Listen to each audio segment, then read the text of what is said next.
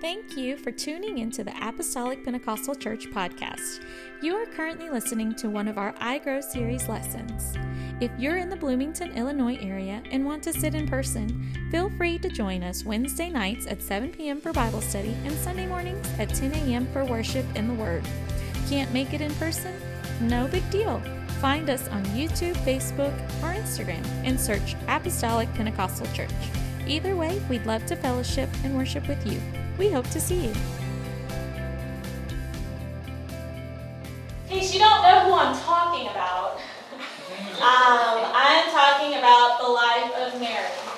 And Mary is very fascinating. She's very fascinating to study um, because she's a lot. It's the life of an ordinary woman or young girl who um, is now is well known throughout history.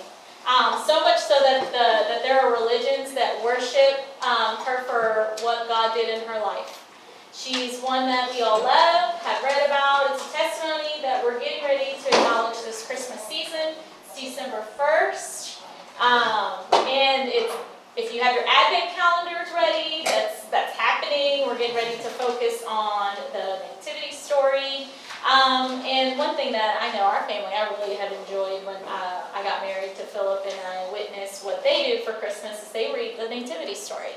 They read in the book of Luke, um, and uh, it helps set the tone for Christmas Day and to remember what happened, you know, and how it all came to be and why we get to celebrate that. So um, before I go into it any further, I mean, it's no, if you know me and you know where I've come from, it's no news to you that I used to be um, a woman, a young girl who honored Mary in a way that you probably didn't.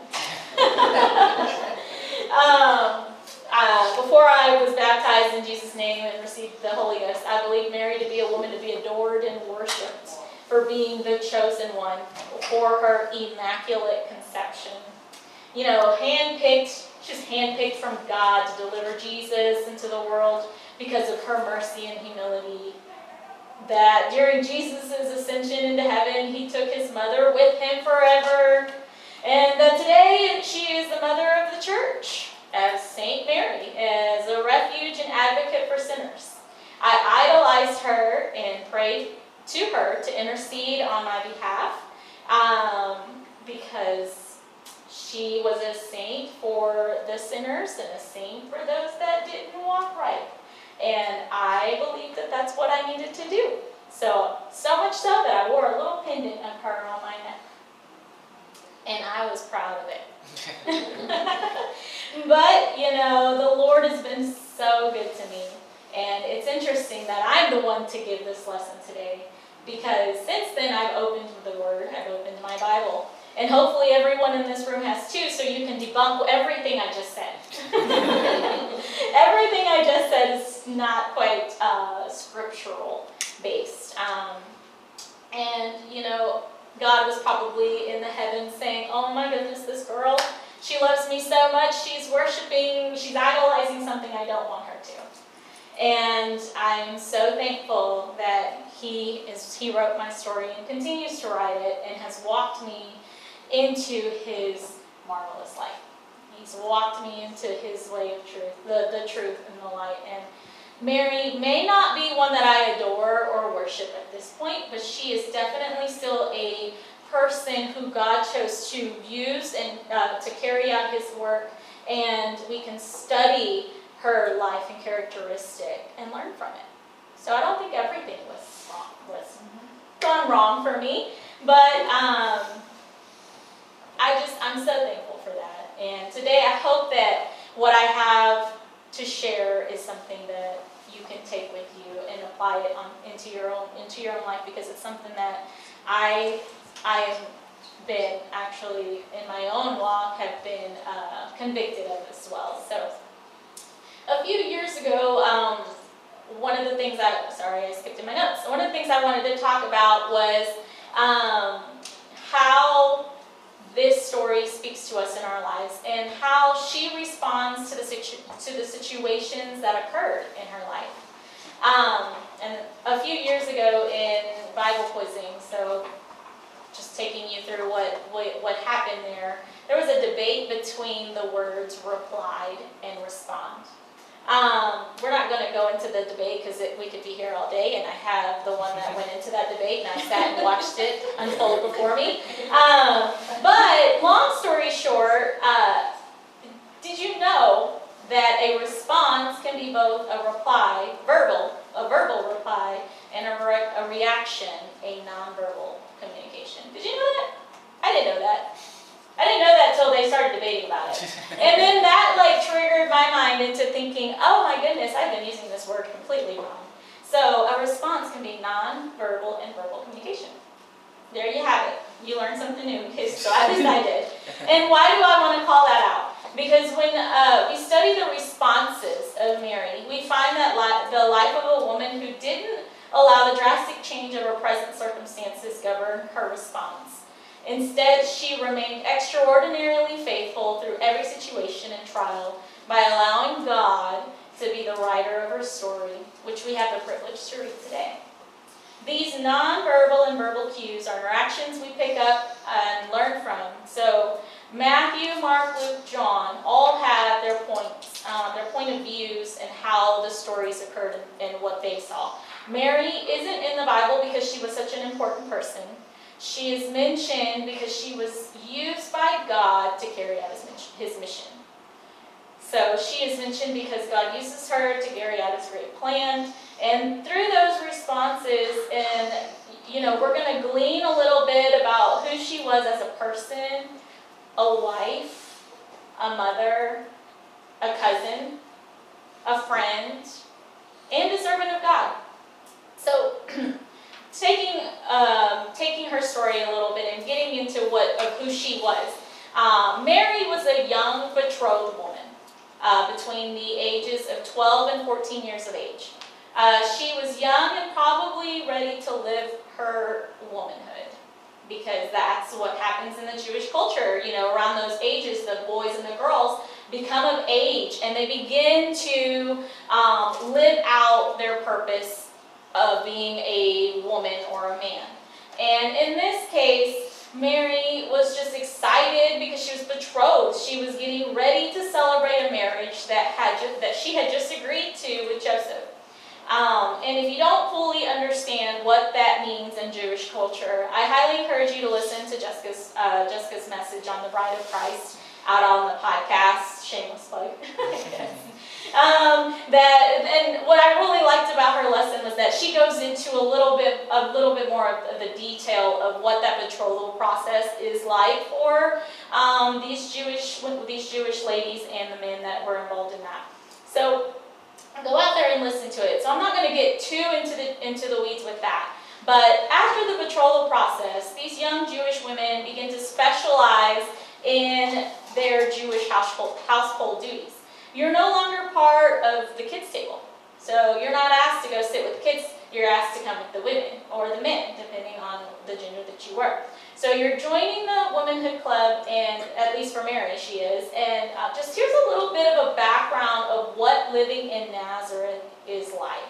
So if, if we, I had a map, but I don't have one up here. So Nazareth is in Galilee. So Nazareth is the city of Galilee, and it's tiny. It's approximately, they say, about 400 people in population, um, and it's almost, it's about 12 miles from the Sea of Galilee.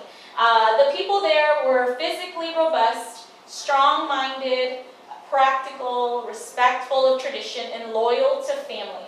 It was a conservative town.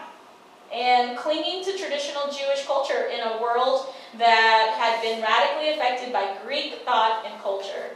It's the only reason Nazareth is famous is because of Jesus. it's the only reason we know about Nazareth. And to understand that, that that Greek culture was starting to influence everything around them, this little bitty town stayed conservative. It's very interesting. And this town being small, a little village, I come from a little village of, of the little village of Henderson, I say. Um, it, they, it, it just was just a bunch of country folks it was, um, there's a scripture, can no good thing come from Nazareth? You know, these sophisticated Jews and Pharisees spoke of the city like it was beneath them, spoke of it like it didn't have any importance. Um, and it was a place of peasant farmers and shepherds. So not a whole lot going on in Nazareth. Um, and Mary had to learn to be a homemaker. So she probably was up to this point just being a child, you know, learning Jewish way, learning Jewish uh, scriptures, learning how to be uh, how just a student of the word through her parents. Um, but we know that the women they had roles. They had a role in uh, the Jewish uh, in teaching and being in their home. Um, the home was the center of the Jewish religion. They didn't go to church to to just they went they didn't go to church to learn about God. They went to church to be in fellowship with the same community of those that know and love the Lord. They their their religion, their their doctrination happened in the house. There was no not it's it's weird that today culture is kind of different. Culture is oh you go out to the school and learn. We just come home and be, I guess. um, so you, so like, or you, we go to church and we, we get, we receive scripture, we receive now. It's a little different. Things have shifted, but um, overall, that was how it worked for them. And uh, the women were regarded, uh, they regarded their home as their kingdom. It was, they reigned in that home. The fathers, they went out and they, they worked outside of the home. The mother was the home. Um, one some of the things where they spin and wove clo- uh, they weaved clothing, I think so. Yeah, is that the past tense? Um, so they made the family's clothing. Uh, they made and sold uh, clothing too. So they designed suitable clothing for the members of their home. Uh, they gave religious instruction, so they were the teacher. They were the teacher of the home. Um, they gathered food and assembled a variety uh, of a healthy diet. They administered the finances of the family um, to see the family business. They performed charitable work and cared for the poor. Over, they oversee the emotional and physical well-being of their members. Um, they're they're always available if needed, uh, whenever needed. And most importantly, this, the woman's greatest achievement was to give birth. That was their achievement. And their second greatest achievement was to raise a child who believed and trusted in God who to respect the tradition and lived a good life.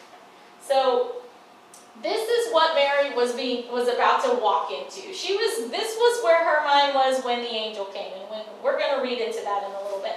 But when we look into scriptures, her life is mentioned in four gospels, in the four gospels of the New Testament. So Matthew, Mark, Luke, and John, and Acts. So if you didn't know that, now you know. That's these are the locations that she is mentioned. Um, and there are not many accounts in which she is mentioned by name. So, by her name being Mary. Um, but depending on the writer, they would mention her as the mother of Jesus. John, you could see his love uh, for that family, and he mentions her as the mother of Jesus. Or you could you could see writers like uh, Matthew mention her like his mother, just his mother and um, that's okay. And when we sit down and meditate and reflect on Mary and who Mary was and how she responded to these situations that she was about to face, we can start to find some commonalities, some similarities of who she was. She was an ordinary woman. She was like you and I. She was young, and we are all young at heart. And she, she um, was about to watch God's greatest work in her life. She was going to live through that and we get, and we have the we have now the ability to read about it. So uh, Matthew, Mark, and John do not record Mary's encounter with the angel. So in case you go looking for it, it's not there. I tried. So let's skip over to the book of Luke. Luke has chosen to write in the order in which the events occurred. So during um, during his part of the of his gospel, you can see that he starts off with Zacharias, Elizabeth, and John the Baptist. But we're going to skip over that real quick because I want to get to Mary's response. Because it's really easy to go down a rabbit hole when you're reading about Mary and then you start reading about somebody else and you're like, oh, but what happened? And then, yeah, trust me, I've done that. So here we see her life was forever changed. And let's just go ahead and read these verses aloud. Who wants to read? Go, Sister Ellen. Now, in the sixth month of Elizabeth's pregnancy, the angel Gabriel was sent from God to a city in Galilee called Nazareth, to a virgin betrothed to a man whose name was Joseph, a descendant of the house of David, and the virgin's name was Mary. And coming to her, the angel said, Greetings, favored one, the Lord is with you. But she was greatly perplexed at what he said and kept carefully considering what kind of greeting this was. Okay. Quickly, pause, go back. Quickly, bam, we see a whole lot jam packed in these two verses. Okay. First of all, we see a dramatic, drastic, crazy, kaboom interruption of her change of plans. Right? And then we see, you know, we, we forget about her being so ordinary because this has become so common. Such a common story to read. We, but we forget exactly where she, what, what was going on, where she was headed in her life. And uh, because uh, we sometimes forget that these people are ordinary and just living one day at a time, we see that we can overlook the simple things. And we see the angel, we're going to go ahead and read the angel's response. It says, Greetings, favored one, the Lord is with you. Okay, so imagine all of a sudden there's a sighting of an angel in your room. An angelic being coming into your bedroom one night with a joyous greeting. Now, we, we have to remember, let's not forget that Mary is a Jewish woman who follows Jewish customs, who has heard the stories of the prophets, and who probably knows that there hasn't been a prophet in a very long time. So think about that.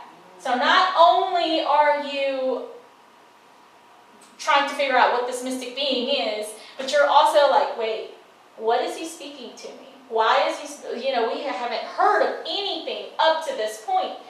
400 years of silence, right?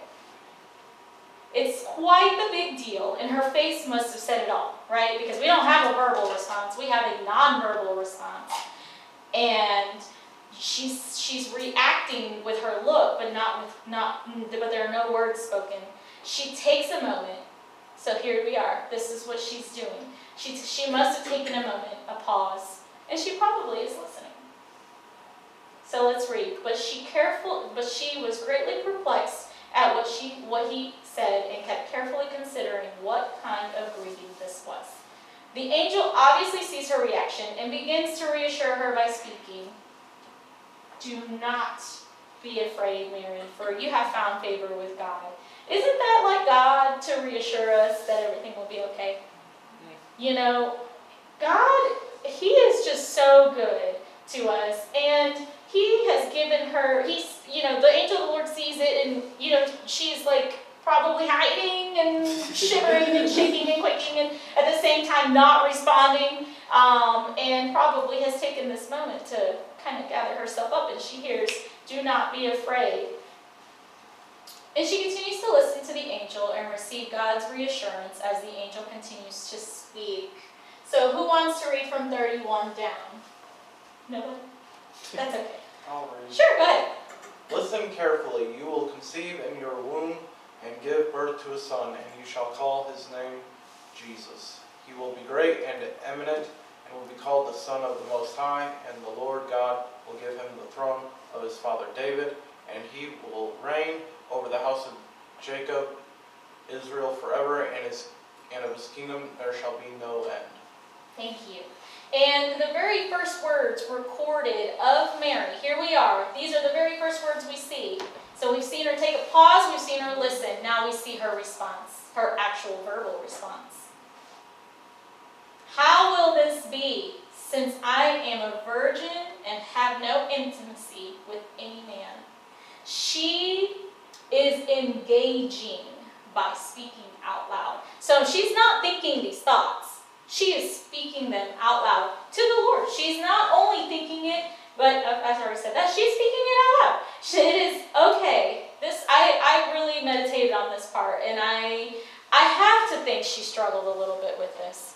I, I you know, it, we struggle with with accepting some of you know what God is speaking into our lives, and it's okay to struggle with understanding of God's promise.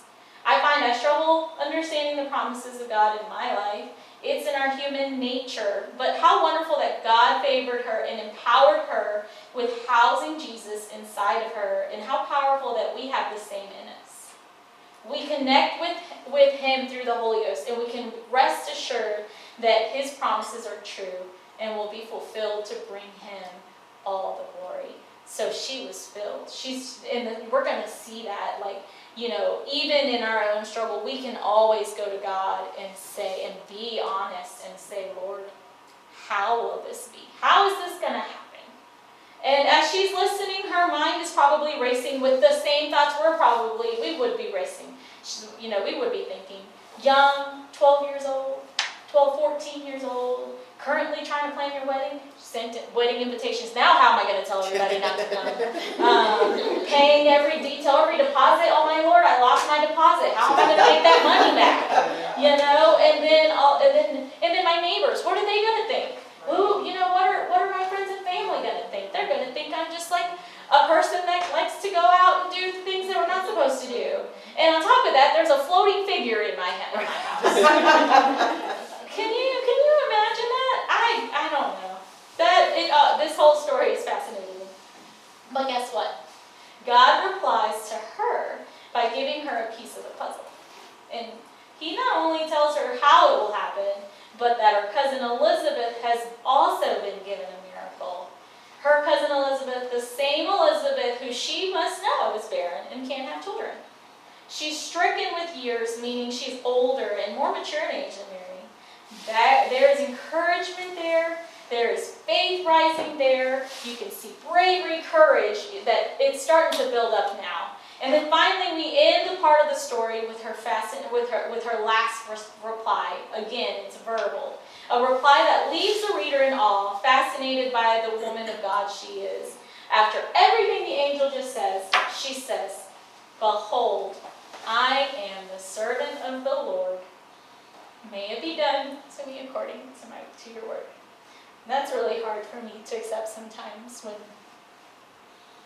when we speak those words because I have spoken those words in moments that I didn't really know if I could trust the Lord.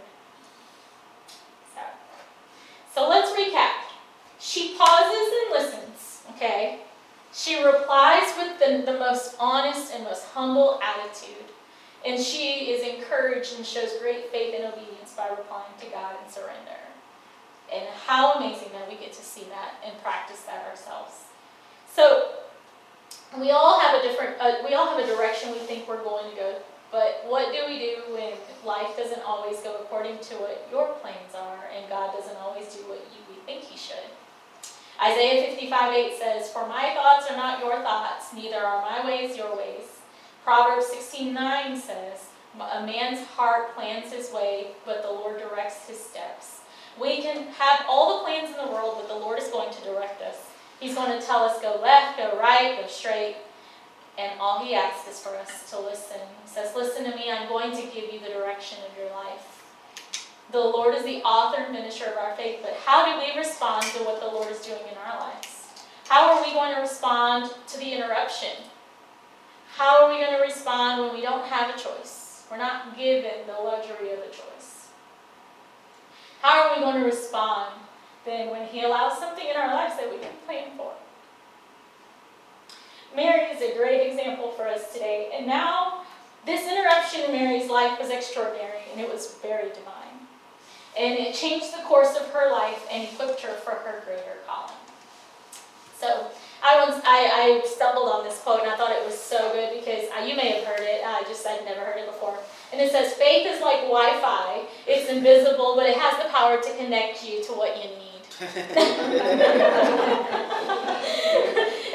is that powerful. We're all connected in the world because of Wi Fi.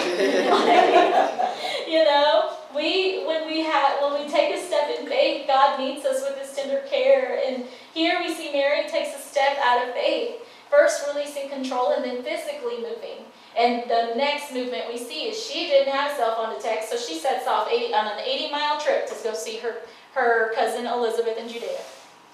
That's what she did. She's like, I believe the Lord, I'm going to go. And she went. And here we are, another recorded interaction, an encounter with Mary and Elizabeth. So soon after Mary and Elizabeth, um, or sorry, soon after Mary's encounter with the angel, we, we, you know, we see her traveling, we see her traveling to, to Judea. And one can view it as a physical step. I'm choosing to view it as a step in faith, um, to believing what the angel spoke in her life. Uh, this is the first of her pregnant travels uh, with Jesus. G- uh, Mary knows Elizabeth because the angel told her is six months pregnant at this time, and is going and she's going with faith and believing. So once Mary arrives, she greets Elizabeth first. This greeting isn't recorded in Scripture. But again, we're looking for responses. Whatever Mary said to Elizabeth was enough for Elizabeth to be filled with the Holy Spirit and empowered by Him. What a greeting. Uh, for me to go to you and say, Oh my word, I don't know what I would say. But you know, so much so that you would be in, you would be filled with the Holy Ghost. Amazing. wow. Yeah. Like so and empowered, you know, that is so amazing that her words were that influential. That were used by God. So not only is Mary filled with faith, but she most likely is rejoicing of what she's seeing. So she speaks and she's rejoicing. She sees a six month old Elizabeth uh, pregnant Elizabeth, she's not six months old, but she's pregnant. I mean, that would probably be like, oh my goodness, a baby. a six month pregnant woman. Um, so, you know, and she just, Mayor, uh, I lost my thought. Uh, her greeting, uh, obviously lost my thought with that. You feel that she filled that. Thank you. So here we are, and you know she's filled with the Holy Ghost, and the, and we see the connection with the Lord when she receives it. We see that the baby has leaped um, in her womb. And, we're, and I just want to mention that regardless of our circumstances, situations, trials we're facing, but that when we're led by the Holy Ghost, we can minister to the body of Christ. Um, we and and Mary, although she's still probably struggling with her belief and struggling with her faith, but struggling in the Lord with all of that, not out, probably not as outwardly, but just in her thoughts, she was still able to give such a and God can still use you in those moments. So let's read uh, Elizabeth's response, and if nobody wants to read, I don't mind reading. You know read? I'll read again. Sure. Okay. And she exclaimed loudly, Blessed, worthy to be praised are you among women, and blessed is the fruit of your womb. And how has it happened to me that the mother of my Lord would come to me? For behold, when the sound of your greeting reached my ears, the baby in my womb leapt for joy. And blessed, spiritually fortunate, and favored by God is she who believed and confidently trusted that there would be a fulfillment of the things that were spoken to her by the angel sent from the Lord. So here we know Elizabeth knows. Elizabeth knows that Mary is pregnant. She says, Blessed, you are the mother of the Savior. What an honor, what an opportunity to be favored of the Lord. And, you know, it's not the kind of favor we think, though. It's not the favor that comes with attached with riches, monetary riches, with things that are going to bring you into some kind of, uh, uh, like, you're going to be a queen or a king or anything like that. It's, it's, it's non-physical and it's unseen and it's a value that we should strive for daily. So Mary's verbal response is written clearly. And it's the prayer, it, I really like this response. It's this prayerful song she sings to the Lord, perhaps because she's overwhelmed with gratitude overwhelmed with the astound with the just amazing honor that she has been fortunate to receive. Because Elizabeth didn't know she she did not know she was pregnant. It's not recorded whether Mary told her or not. But I don't see Mary as being self-centered and saying, "Hey, I'm pregnant." no, I I see her as just rejoicing with Elizabeth. You know, and here we see in, uh, in the following verses, it's the longest of her responses, of verbal responses. And um, I'll read this one. And it also gives us another piece to the puzzle. Says, My soul magnifies the Lord, and my spirit rejoices in God my Savior, for he has looked on the humble estate of his servant. For behold, from now on all generations will call me blessed. For he who is mighty has done great things for me, and holy is his name, and his mercy is for those who fear him from generation to generation. He has shown strength with his arm, and he has scattered the proud thoughts of their hearts. And he has brought down the mighty from their thrones, and exalted those of humble estate. And he has filled the hungry with good things, and the rich with the, has sent away empty. He has helped his servant Israel in remembrance of his mercy. And he spoke to our fathers, to Abraham, and to his offspring forever. So how amazing are these words when being extolled or magnified, and we, or when we begin to extol or magnify the Lord with such great uh, gratitude, love, just thankfulness and joy. And He, through our own proclamation of our faith, gives us a glimpse of our own future. I really feel God used her in this moment, and she did a prophetic response, a prophetic song you know, we read, um, I feel like Mary uh, had a moment just like David, where David, you see prophetic psalms of David, where he's prophesying the future. And here we, if we read one in Psalms 10, uh, one, two, bleh, Psalms 110, um, scholars believe this psalm was written after the promise uh, Nathan gave David about one of his sons. And we know, spoiler alert, it's Solomon. So, about building the temple of the Lord. And it says, The Lord says to my Lord, Sit at my right hand until I make your enemies your footstool. The Lord sends forth from Zion your mighty scepter, rule in the midst of your enemies. Your people will offer themselves freely on the day of your power in holy garments. From the womb of the morning, the dew of your, of your youth will be yours. The Lord has sworn and will not change his mind. You are a priest forever after the order of Melchizedek. The Lord is at your right hand. He will shatter kings on the day of his wrath. He will execute judgment among the nations, filling them with corpses. He will shatter chiefs over the wide earth. He will drink from the brook of the way. Therefore, he will lift up his head. David is filled with gratitude, and in that prayer of thanksgiving, he, we see that God has given him insight into what will come. God wants a thankful heart. He a heart that gives a gives him just genuine praise. A person who magnifies, who is who magnifies him regardless of the situation they're facing. And up to this point, we've seen a young woman receive a promise from the Lord that through that very same promise, her faith is tested. She has remained constant in her walk with God and has shown her trust by taking action and believing and accepting what has been entrusted in her. She chooses to give the utmost praise and thanksgiving song to God, and we see through that God speaks into her lives. And that is probably my most favorite response of all because I can totally relate to that. Um, and how, and I've had God speak to me through my own prayers and responses and if you've never had that kind of encounter with God, I urge you, I, I challenge you to just start praising Him. And when you go into that deep prophetic psalm, you will start, you will be changed. God has completely changed me in my whole walk uh, with Him in my prayer life, and just in a, in a deeper level, an intimate, a more intimate level with Him. So, for lack of time, I'm going to keep going because I could keep talking about it. So um, scripture tells us she stayed uh, with Elizabeth for three months. Perhaps she stayed through the birth of John the Baptist. It's not clear um, in scripture, but it wouldn't surprise, at least it wouldn't surprise me if, if that did if that did occur because it was Jewish custom for all your family to come and see you and help you birth, and not all your family, but like the women in your family to, to help to help birth that baby out. So that was common. So I wouldn't surprised me she was there for that, which would have been pretty cool if it was recorded. But it's not, so take it at your own will. And then we're going to move farther into Scripture. We're going to go, we're going to stay in Luke, not further into Scripture, but further into her journey.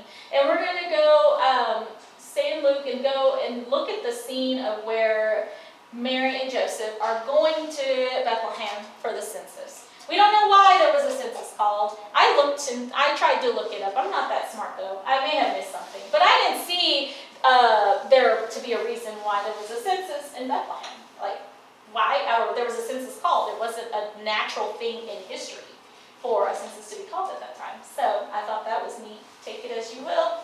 Um, moving on. Where are you, Philip Ross? Uh, go to Luke the seven, uh, verse seven. Check, I think one, one before that. Uh, we don't have it.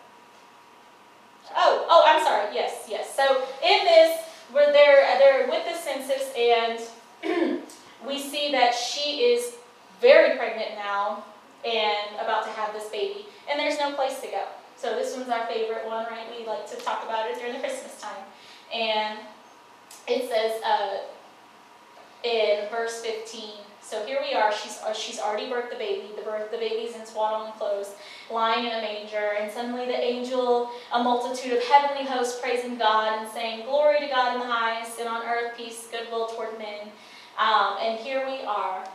And it came to pass, as the angels were gone away from them into heaven, the shepherds said one to another, Let us now go even unto Bethlehem, and see this thing which has, which has come to pass, and the Lord hath made known unto us. And came, and they came with haste, and found Mary and Joseph, and the babe lying in the manger.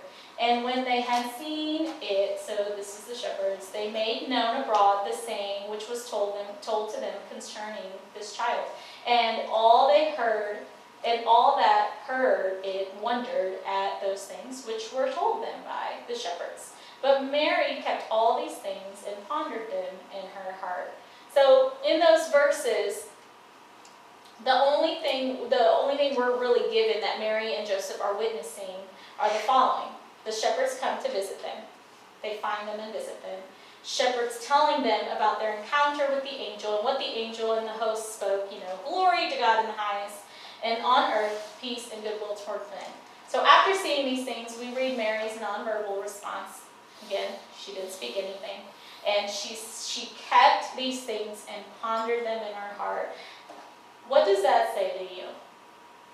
That to me, what it speaks to me is that she's observant. Um, and perhaps she's become observant. I don't know. I don't know if it's something that she's been growing into. Um, she is meditating. She's been. She sees these. She's she's not quick to react.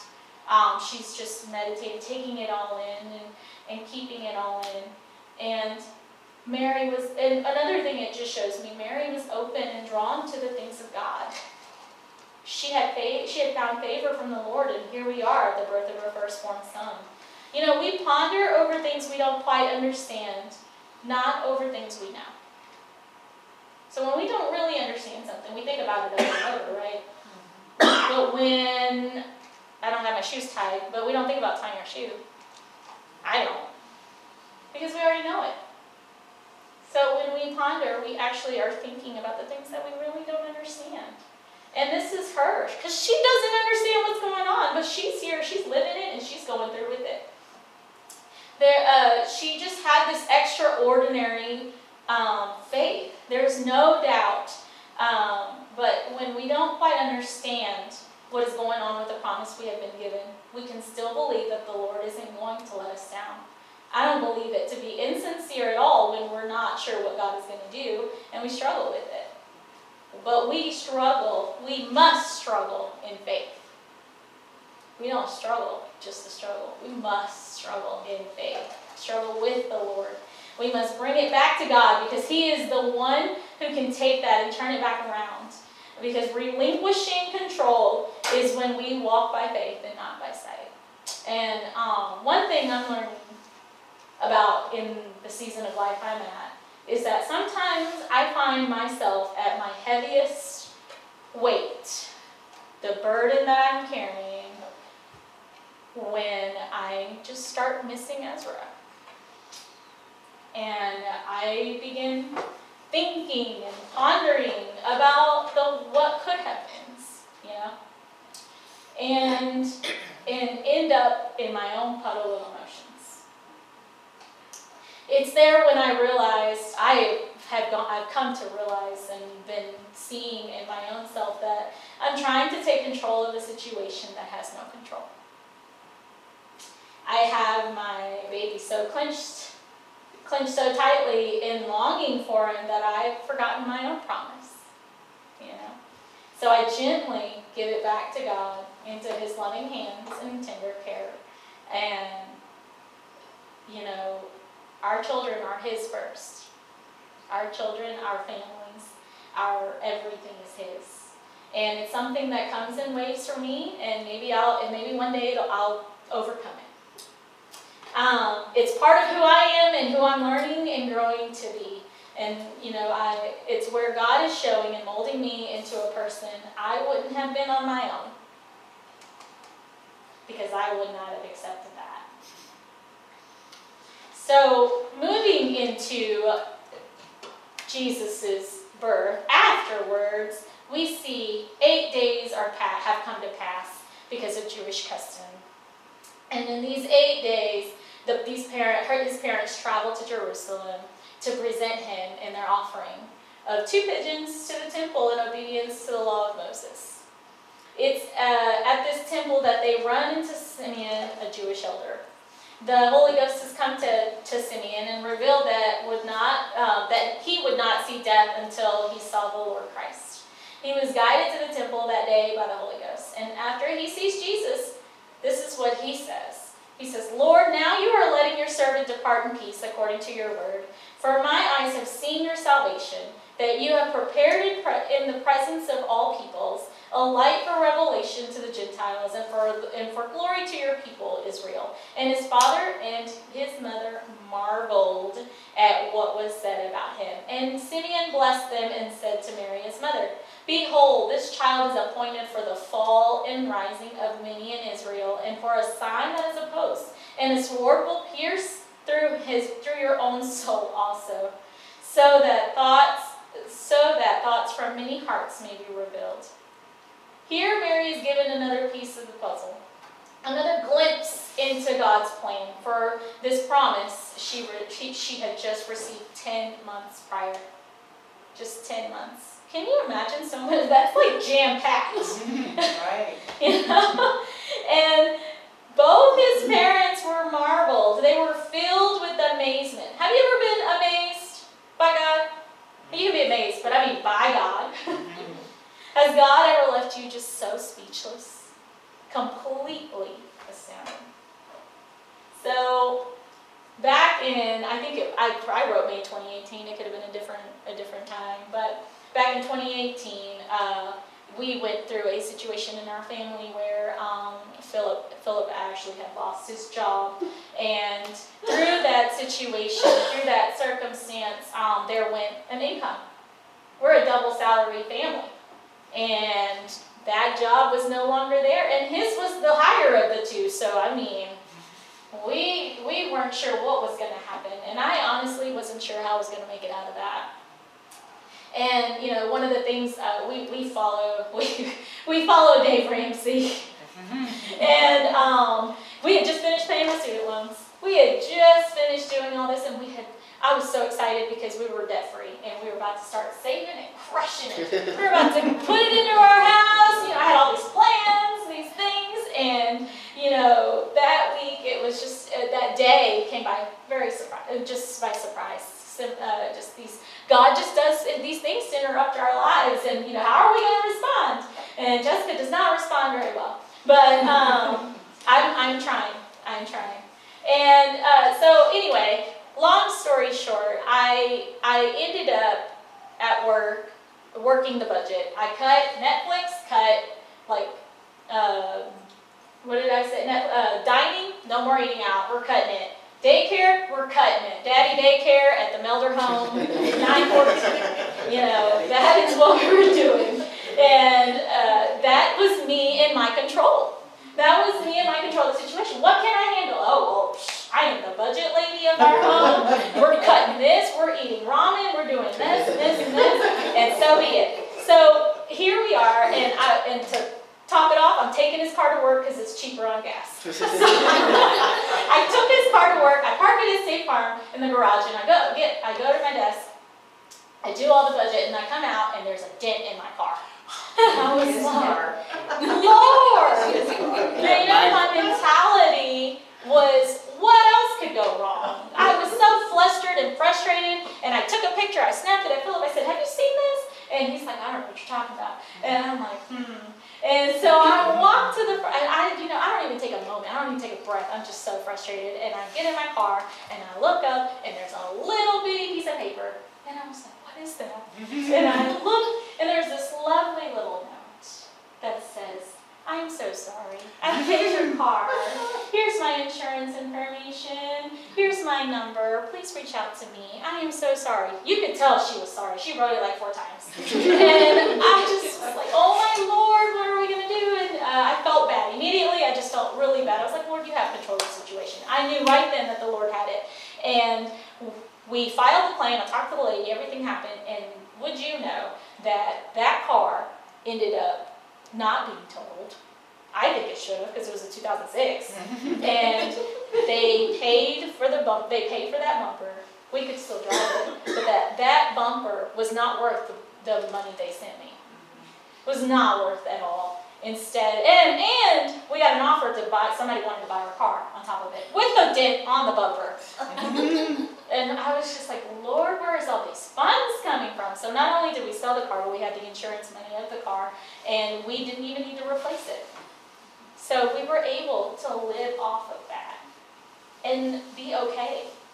And I say all of that because God uses unconventional methods to bless us. I would have never I would have never thought an insurance claim would bless me. right? Like you know what I'm saying?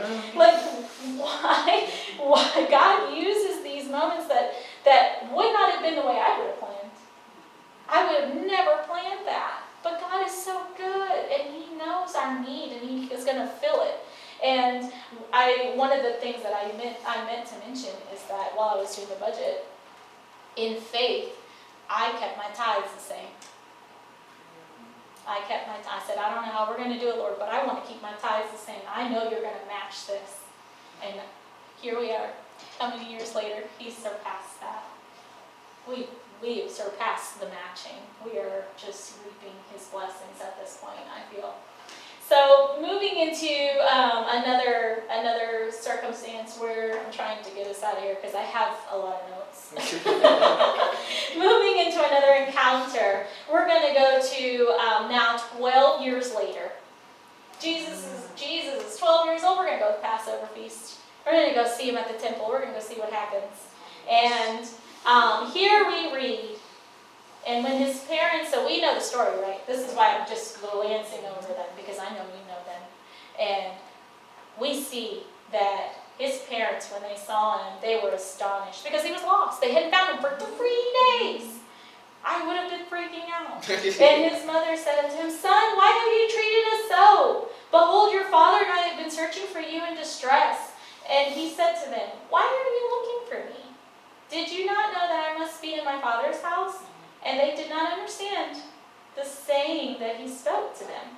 And he went down with them and came to Nazareth and was submissive to them. And his mother treasured all treasured up all these things in her heart. You know, as a parent or just as a person in general, when you lose something, loss is hard. Any kind of loss, a physical loss, a loss of money, a loss of whatever, it's hard. And it's easy to relate when you're a parent because you see your child and you're like, where did he go? I just saw him. Why did he escape from me? Like, and for three days, I can't imagine. I can't imagine. To her, those three days must have had her emotions all out of sorts as she felt lost.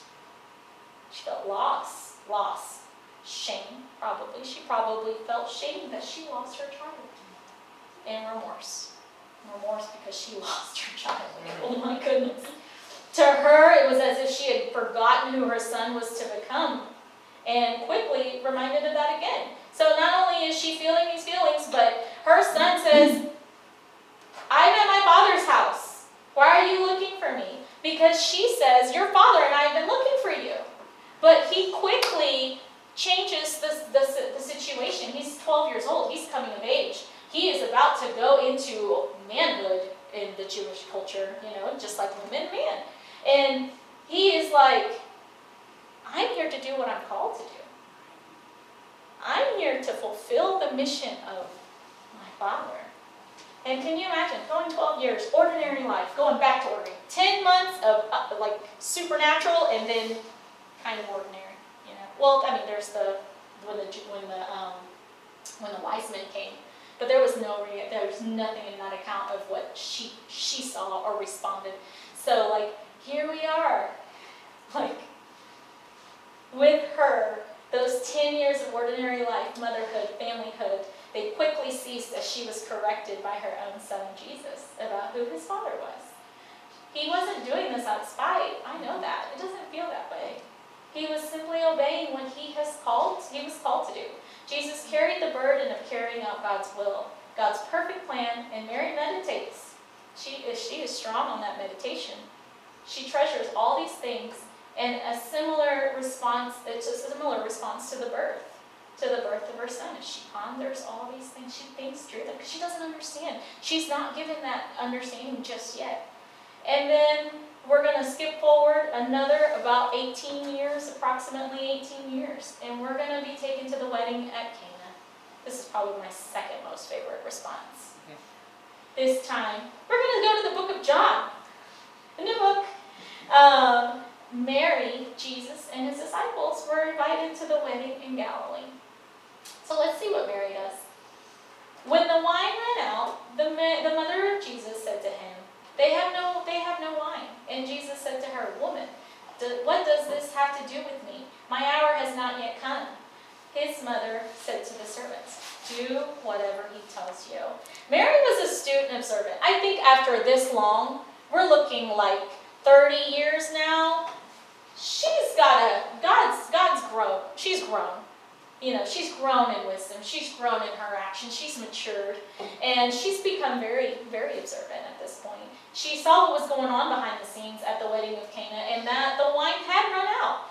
A severe embarrassment to any host in the Middle Eastern family and anyone today. When my, my mother-in-law was like, "Buy plenty of food. We don't want to run out." like, we don't, because it would be an embarrassment if you go hungry. I mean, we would take you to McDonald's. it is an embarrassment. She also knew what her son was capable of. I think at this point she had accepted it and she had fully accepted it and she pushed him. She, in her tactful, oh, sorry, she approached him with a suggestion, nudging him into action. Jesus complied, though not without mildly objecting. Her tactful request was a subtle and diplomatic way of starting him in his ministry. Having made the suggestion to step back, letting him take over and follow up on her words in his own way. This he did, and it, and it was his first miracle. A momentous, a, a monumentous moment, uh, event. Uh, just a this is this is now the true turning point like of where Jesus, you know, after this it was miracle after miracle. Um, and it happened very quickly. And Mary knew when to speak and to be quiet. This was this also gives us a glimpse, just a little glimpse of what their relationship was like too. A married a mother and a, son relationship. So moving into the, the next uh, account is um, the crucifixion. And there's no I, I'm putting this in because I think it's worth mentioning there's no response of Mary in this in this part of um, scriptures. There's nothing where she is verbally saying anything, or where she you we see she interacts in some way. But I don't think it needs to be in there to know. You know, and we see um, we see what John writes uh, about Jesus being delivered uh, to the to the soldiers to be crucified. To um, we see the crucifixion, his death, the piercing of his side, and his burial. So we read. Um, we read that when the soldiers had crucified Jesus, they took his garments and divided them into four parts. One part for each soldier, also his tunic, but the tunic was seamless woven in one, in one piece from top to bottom. So they said to one another, Let us not tear it, but cast lots for it to see who it, whose it shall be. This was, so this was to fulfill the scripture which says, They divided my garments among them, and for my clothing they cast lots. So the soldiers did these things, but standing by the cross of Jesus were his mother, were uh, his mother and his mother's sister, Mary, the wife of Clopas, and Mary Magdalene. When Jesus saw his mother and the disciple whom he beloved standing nearby, he said uh, to his mother, Woman, behold your son. Then he said to his disciple, Behold your mother. And from that hour, the disciple took her to, took her to his own home. Mary saw her son tortured and killed. She was there. We know this isn't the real end, but to Mary, it was. It was. She carried this promise with her for 33 years. Jesus had been her baby, the boy she raised, the young man she was proud of. She had a relationship with him. She witnessed firsthand how the soldiers tormented him brutally. It's not written, but one can guess that many tears were shed as she followed this event. Losing a child is already a hard experience. Um, watching your child give its last breath is even harder. Uh, her nonverbal response, a response that wasn't recorded because it wasn't about Mary. It's not. It was, uh, it was all just about Jesus. But that was still, um, there was still a moment where she probably grieved. All those that had followed Jesus in his life, before his life, his ministry, mourned the loss of their friend, the Messiah. But Jesus died, but Jesus, we know, spoiler alert, Jesus dies for our sins. and we know this isn't the end of the story. We know that, but they don't know that in the moment that it's happening. So, you know, what what was prophesied didn't finish here. And those who are followers of Christ will experience this sort of loss in life, something earlier in years than uh, some earlier in years than other. Death has a way of making one feel as if it is the end when only it's the beginning. Um, as believers, we cannot fear death. I used to fear death. I remember what that felt like. And I remember the day that Jesus baptized me in, in, in his precious name, or that I was baptized in his precious name, and that fear left me for good.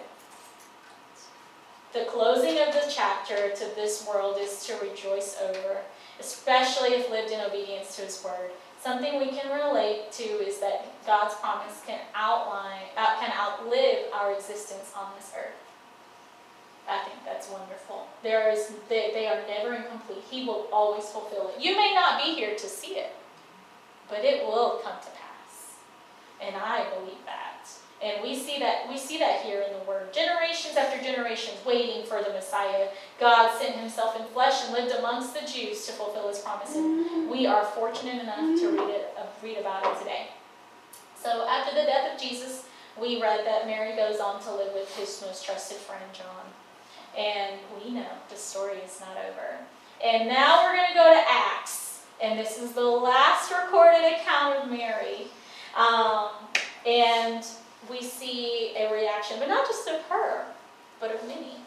After Jesus resurrected from the grave and showed himself to his disciples, we see in the book of Acts that he ascends to heaven.